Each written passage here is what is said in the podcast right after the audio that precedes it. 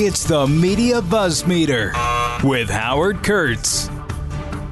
The best line of the day, hands down, comes from some rando on Twitter. Maybe he's a very smart rando. He's good at words, I'll tell you. And he says there's a new name. We should give a new nickname to Novak Djokovic, uh, who, of course, is involved in this increasingly tangled, messy international showdown over not getting vaccinated and so forth. And I will get to the more outrageous details a little later in the podcast. He says instead of Novak, just call him Novaks. And I just think that's New York Post headline worthy.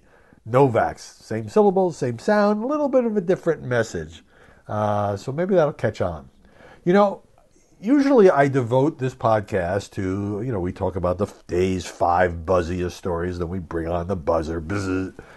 Um, and, you know, I determine this in many ways. You know, what's going viral, what's getting traction, or what people are talking about on television, what I personally think is fascinating, which I hope you will find interesting as well. And today I'm going to do something different. I'm going to lead with a non story that has become one of the buzziest stories of the day. It's a complete and total pile of crap. It's non existent. And yet, people are talking about it. What's up with that? All right, number one Hillary Clinton. So I, it's not, sometimes you have to kind of go back in the Wayback Machine and find out which fringe site first said X that was then picked up by this person on Twitter and then spread to Instagram or whatever. Here, you don't need you don't need to have a Sherlock Holmes.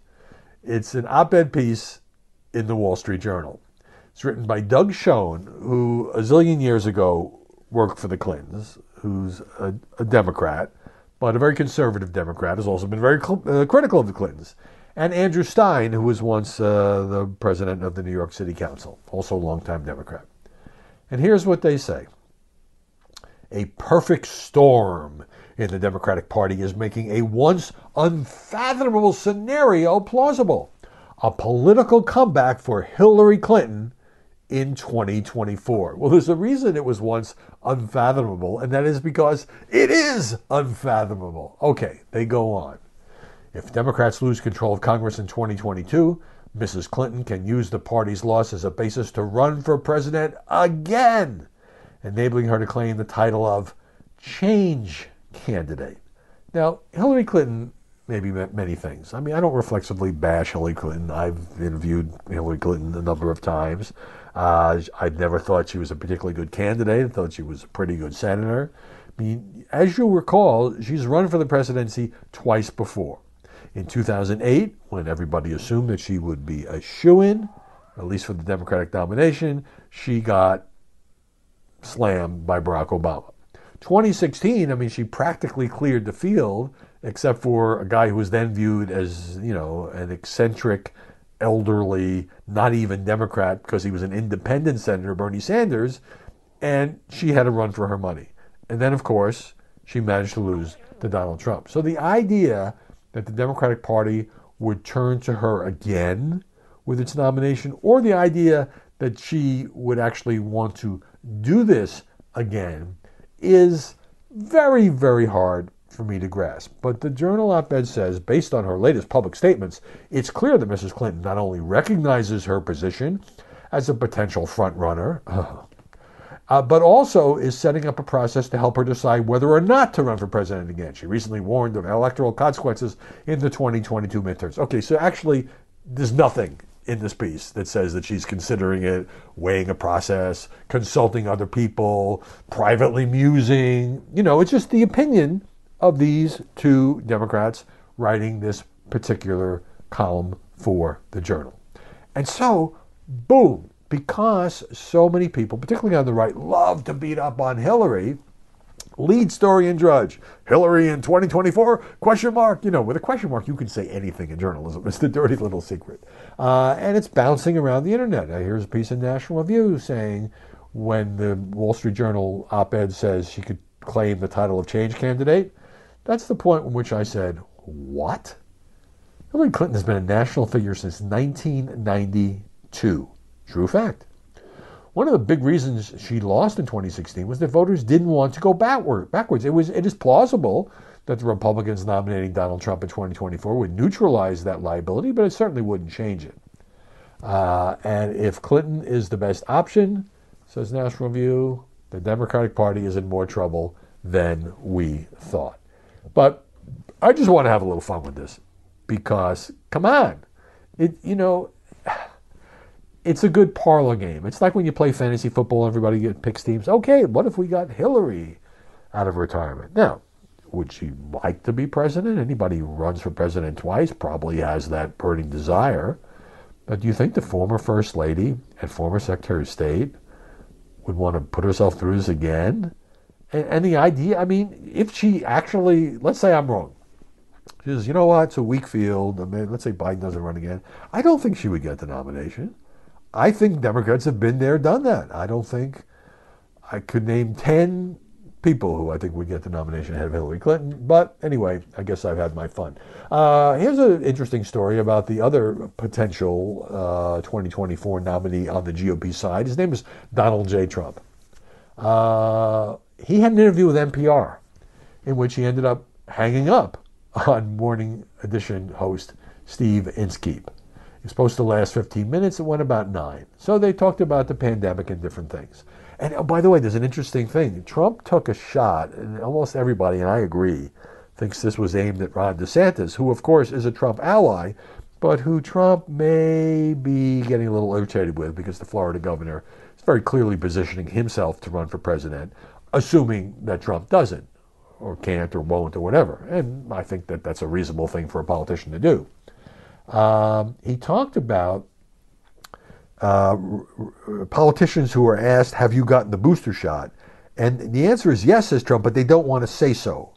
Well, that's exactly what happened with DeSantis in an interview with Maria Bartiromo. He kind of hemmed and hawed and didn't answer the question. Anyway, the reason that Trump was not wild about this interview, and it's the first interview I can think of in a very long time where Trump was on with a journalist who was not, you know, who was a, a, not uh, one of his cheerleaders or sympathetic to him. Uh, NPR Morning Edition. So um, Steve Inskeep asked Trump whether he's going to only keep endorsing Republican candidates who are pressing his case that the 2020 election was stolen from him. Is that an absolute? Trump said, well, candidates that are smart are going to uh, take up my cause. And he cited somebody who's running, woman who's running for governor uh, in Arizona.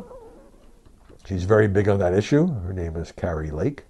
She's leading by a lot. People have no idea how big this issue is. They don't want it to happen again. Okay. So uh, Steve Inskeep tried to interrupt, and Trump says, and then at that point, Trump said, So, Steve, thank you very much. I appreciate it. Hung up. And Inskeep was like, Whoa, whoa, whoa. I have one more question. Obviously, Trump just decided he had had enough of this line of inquiry. Now, earlier in the interview, before the abrupt ending, uh, Inskeep had said, well, look, and this kind of probably got under Trump's skin. Why have election officials in Arizona accepted the findings of an uh, audit, an election audit, ordered by Republicans? This is this cyber ninjas firm, which, by the way, is going out of business because its reputation was so badly damaged by the way this was handled, that uncovered no issues that would have changed the result of the 2020 race in the state of Arizona. Trump's answer? Because they're RINOs. And frankly, a lot of people are questioning that. Um, why hasn't Mitch McConnell backed your uh, uh, claims of election fraud? Because Mitch McConnell is a loser. So Trump was in good form. He was throwing some punches. And I guess he just got one question too many and said, Steve, see you later. All right, let's move on to story number two. And uh, as I previewed yesterday on the podcast, President Biden and Vice President Harris going to Atlanta, uh, visiting uh, where Martin Luther King is buried, uh, going to the Ebenezer, Ebenezer Baptist Church, and giving the speech, which parts of which have been leaked earlier to the New York Times, about the voting rights legislation. Two different bills that Democrats want to pass. And I have no idea. I don't I have no further insight today than I did yesterday as to why Biden is doing this. I mean, I have a couple theories, which I'll take a stab at in a moment, because I don't see how he gets there. What he did, and this is Joe Biden, Senate institutionalist, 36 years as a United States Senator from Delaware, who's always, always, always said he doesn't want to change the filibuster. Well, now he's saying we should have a filibuster carve out, like it's a, you know, a turkey. Uh, and if it deals with voting rights or constitutional rights, then it's okay to do what used to be called going nuclear, which is to suspend the filibuster. Now, there was a lot of high flown rhetoric in this speech. Um, Biden said the traditions of the Senate had been abused, and that's why he was changing his view of modifying the filibuster. And then he said, sadly, the United States Senate, designed to be the world's greatest deliberative body, well, that's the only people who think that anymore are the 100 senators, has been rendered a shell of its former self. I ask every elected official in America, how do you want to be remembered? And this came the key soundbite. Do you want to be on the side of Dr. King or George Wallace? Do you want to be on the side of John Lewis or Bull Connor? Do you want to be on the side of Abraham Lincoln or Jefferson Davis? Now, by the way, when he invokes George Wallace, George Wallace was a Democrat, folks, uh, who was, of course, the governor of Alabama, ran for president twice, got shot in the second run, and somebody dug up some, you know, nice things that Senator Biden had said about Governor Wallace. But uh, the write up of this in the New York Times, you know, reflects what everybody knows to be the political reality. In fact, it uses that word. The reality remains. Even with Biden's new call for a filibuster exception, changing Senate rules would require the support of the entire Democratic caucus and the vote of Kamala Harris. Joe Manchin and Kyrsten Sinema have expressed strong public opposition to changing filibuster rules, and a handful of others have expressed concerns as well. So even if they somehow, you know, waterboarded uh, Sinema and Manchin into going along, I'm not sure other Democratic senators would go along. So, so Manchin said yesterday the Senate needs some good rule changes, but getting rid of the filibuster doesn't make it work better. And Republicans point out that, uh, hey, you know, you Democrats have used the filibuster when you were in the minority about nine zillion times. Both parties are just hypocrites on this issue. Here's Mitt Romney saying, look, there's a reasonable chance Republicans will win both houses of Congress and that Donald Trump himself could once again be elected president in 2024. Have Democrats thought what it would mean for them, for the Democrat minority, to have no power whatsoever? Um, and once again, Biden was calling out the former guy by name. Uh, well, not by name, but calling him out. The goal of the former president and his allies is to disenfranchise anyone who votes against him, Biden said in his speech. So that leads me to the one thought that I have. Why would Joe Biden take on this um, cause knowing he's going to lose, knowing he's not going to be able to change the filibuster, and without changing the filibuster, he's not going to get a vote on these two pieces of legislation? I think because he knows that the uh, $2 trillion spending bill is going nowhere. He needs a new issue. And it's an issue that can rally his base because a lot of people, it was not an accident, as I've said, Stacey Abrams didn't show up. Oh, there was a new back and forth about, well, maybe she didn't show up because she didn't have a speaking role, and her people denied that, but it's probably true. Uh, in any event, so Biden figures, I gotta throw some red meat to my base. Win or lose, I got to show them I take this seriously. I'm to do the whole thing with the MLK family and Ebenezer Baptist, and I'm going to go down there with Kamala, and we are going to make this a big issue. In other words, this may be the first speech by the president of the 2022 midterms. And on that level, it would make sense. But at the same time, well, here, here's Rich Lowry, National Review uh, giving the opposite view of why this doesn't seem to make sense on the surface. Uh, Joe Biden has decided there's a crisis in our democracy that can only be fixed if two bills pass in the next several days that aren't going to pass. Maybe for some perverse reason, says Lowry, he likes appearing weak and ineffectual. He tried to make Georgia the poster trial for voter suppression based on last year's election reform. Biden's case was incredibly weak, says Lowry. Georgia has limited drop boxes. Well, yeah, that was a pandemic driven innovation. It has long lines, sure, in some places, but that's a local issue. Uh, Georgia's making it harder to vote by mail. No, says Lowry, it's moving from a signature match on mail in ballots, which Stacey Abrams, by the way, had criticized, to the more reliable driver's license or state ID number. Now, we can debate that or not. Anyway, uh, Lowry takes this shot. The supposed promise of President Joe Biden in 2020 was that he'd be the adult in the room But if there was any doubt, today's speech removed it. He's the same hack he's always been. Now, obviously, that's a conservative point of view. A lot of Democrats still like Joe Biden. A lot of Democrats are frustrated by Joe Biden. And I don't know. Like, I would think, you know, find some piece of legislation, some carve out from the Build Back Better bill, which actually could get Joe and Kyrsten to go along with, the other Joe, and try to pass it. I mean, Biden did a lot if you look at, he passed the big pandemic relief bill, he passed the trillion dollar infrastructure bipartisan bill, uh, and he did some other things. Unfortunately, the progress he made on COVID, which we'll get to in a second, you know, has been overwhelmed by Omicron. But by putting so much of his rhetorical weight behind the bill that would not pass because of Joe Manchin, it feels like 2021 was a disappointment. So now he's trying to pivot to other things. Don't go anywhere. More Buzzmeter coming your way in just a moment. All right, uh, let's get to COVID. Story number three. You know, there's this big hearing up in the Senate, and what dominated all the headlines, and I happened to be watching live, and it was uh, harshly personal. It was cringeworthy almost. Was yet another um, series of personal insults between Anthony Fauci and Rand Paul. So Rand Paul's sitting up there on the dais, and the senator from Kentucky starts beating up on Fauci.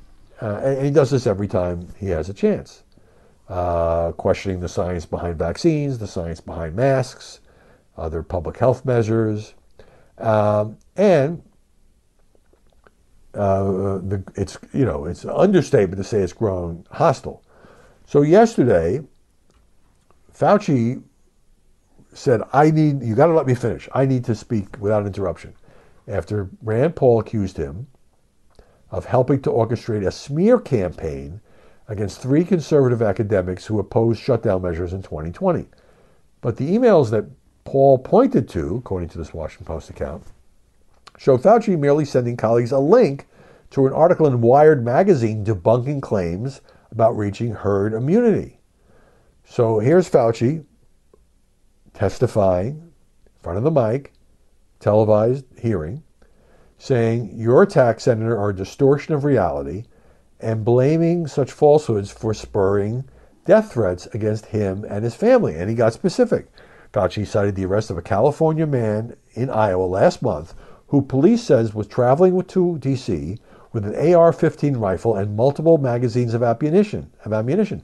The man allegedly had a hit list, including Fauci and several other, uh, mostly Democratic politicians.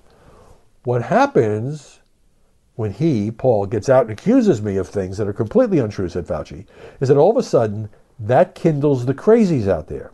And I have threats upon my life, harassment of my family, my children, obscene phone calls because people are lying about me. I thought that was a very strong moan for Fauci. You know, the counter argument is everybody in public life gets death threats, although, you know, by pointing to the arrest of this actual guy with the AR 15, you know, Fauci can make the case that this isn't just some idle people spouting off on Twitter. And then Fauci says this um, that there's another person, uh, December 21st, person was arrested on their way from Sacramento to Washington, D.C at a stop in Iowa, and they asked, the police asked where he was going, and he was going to Washington, D.C. to kill Dr. Fauci. And then, this is just a fact. On Rand Paul's website, uh, the senator is raising money with an anti Fauci message. As Dr. Fauci said, uh, on the senator's website, it says, you know, in large type, fire Dr. Fauci, and there's a little box that says contribute here. You can do $5, $10, $20, $100. So you are making a catastrophic epidemic for your political gain. And of course, Paul came back and said that's not true, and it's disappointing for you to suggest that. And they went back and forth and back and forth. Um, overshadowing, I think, the substance of dealing with this crisis. You know, the average number of daily new cases in the U.S. yesterday, 761,000. It reached almost a million and a half, I believe, on Monday. And now you all know how, by this point, that deaths are a lagging indicator when cases go up, even though Omicron is a milder variant. So now the average number of new deaths yesterday was 1,736 in America. It had been about 1,000 and about 1,300. So that is a 40% increase in what it had been uh, in the previous two week period. So those who say, you know what, uh, it's mild, you know, you get it, it's no big deal, it's like a bad cold, well, more people are dying. Now, most of those people, yes, are unvaccinated. Some of them may have pre existing conditions. But nevertheless, I don't like to pick up the paper and see that 1,736 Americans have died per day on average. Also at the hearing, Fauci said, and I don't know, this may be factually true, we'll find out. I don't know it was a brilliant strategy at the time when trying to convince more people to get these shots. Well, the Omicron variant will infect just about everybody, regardless of vaccination status, says Fauci. And naturally, a lot of people are going to hear that and say, why should I bother? Well, Fauci had an answer to that.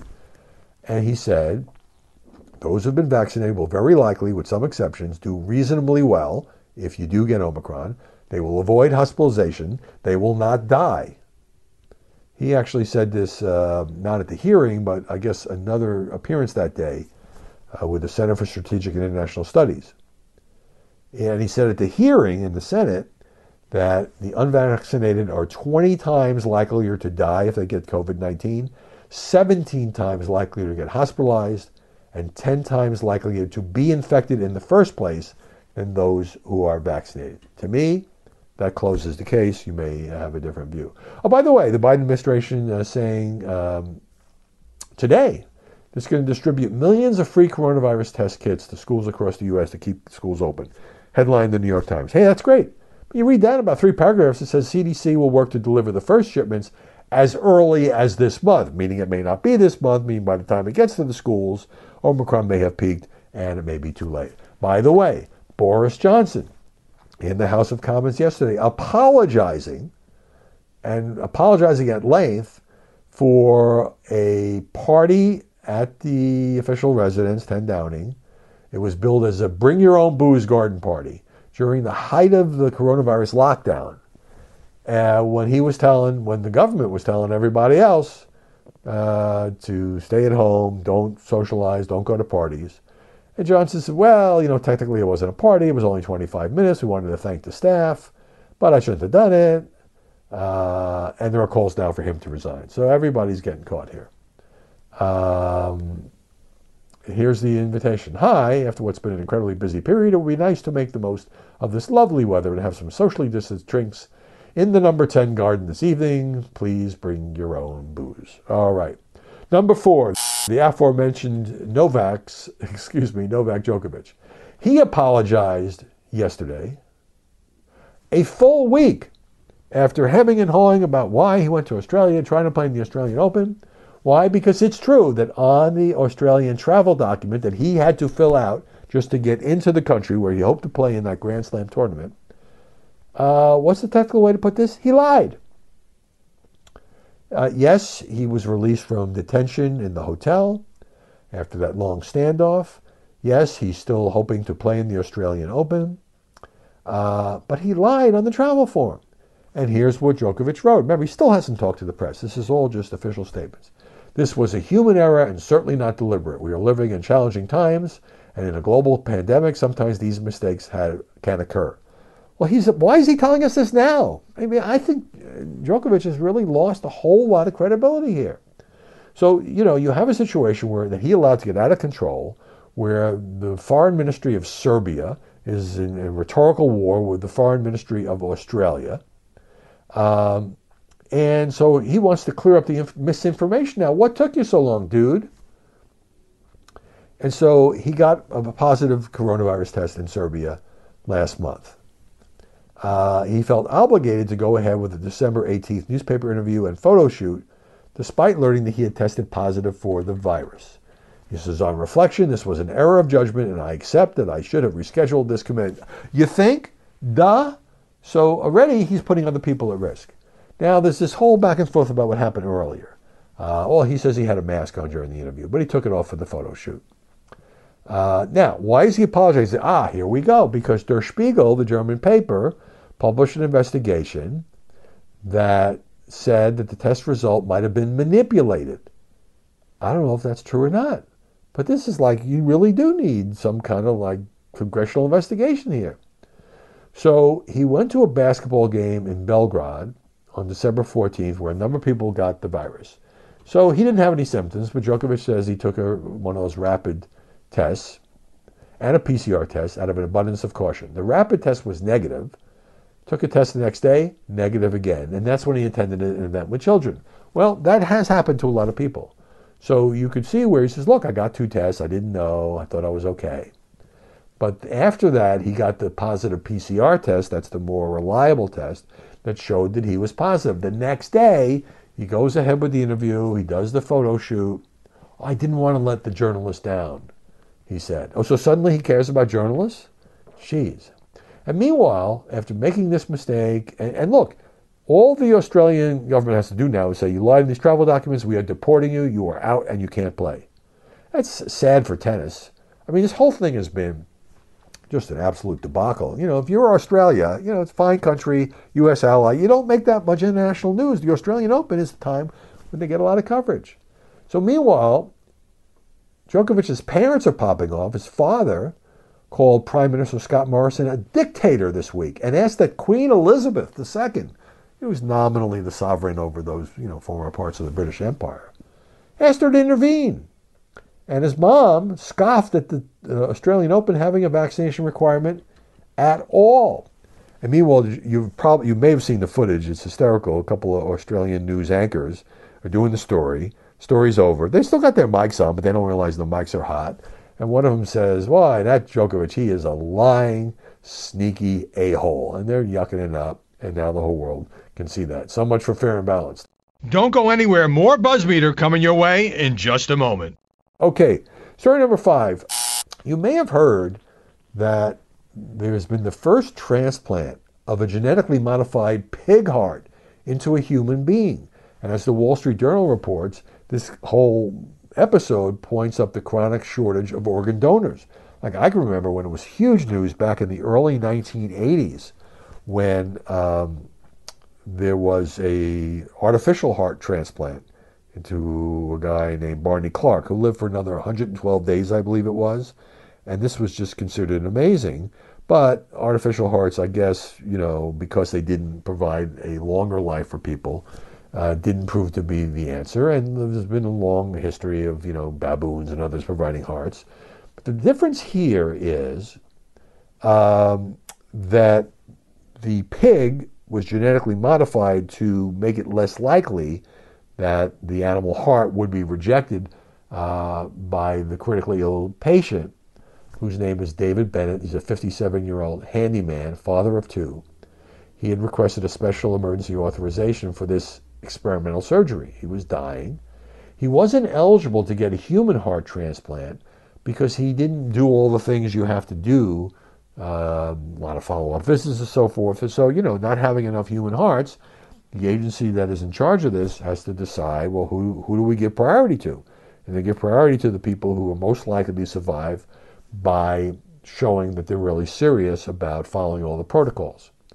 So, uh, director of the NYU Transplant Center, Dr. Rob Montgomery, says, We have crossed the Rubicon with this surgery. He wasn't involved in the surgery itself. We're trying to make sense of it and where to go next. Um, David Bennett himself said it was a hard blow uh, getting turned down for a human heart. Uh, I'm sorry, his son says this.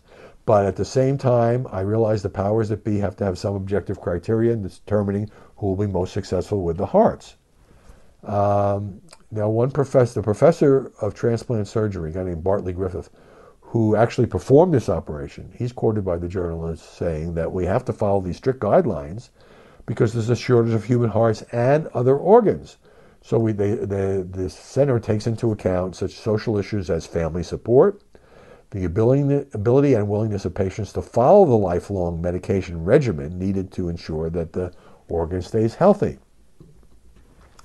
And this guy, Bartley Griffith, says, the doctor says, we couldn't offer him the treasure that is a human heart, but the availability of the pig heart opened up a potentially life saving opportunity. So, a couple numbers here. Last year, surgeons performed more than 41,000 organ transplants in the U.S.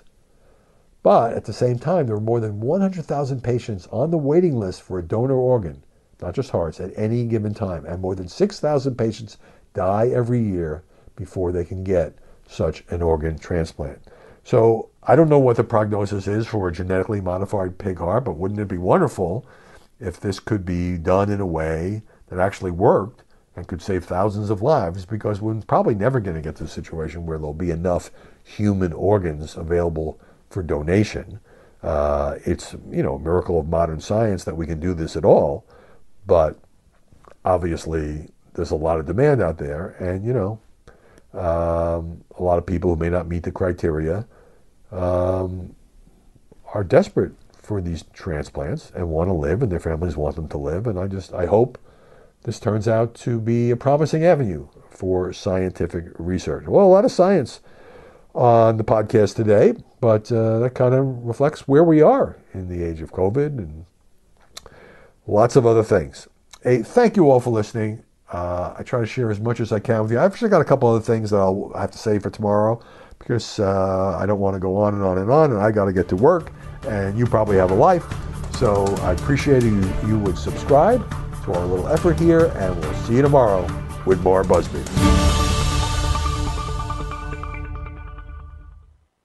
I'm Charles Payne. Listen to my Unstoppable Prosperity podcast so I can get you making money right now. Whether stocks are hitting new all time highs or in free fall mode, opportunities abound. So, why are so many potential investors still sitting on the sidelines? In a new season of my podcast, I'm going to get you in the game. After 38 years on Wall Street, I'm ready to impart some lessons and get you invested in the greatest wealth generating machine in history. Listen anytime, everywhere at foxbusinesspodcast.com or wherever you listen to your favorite podcast.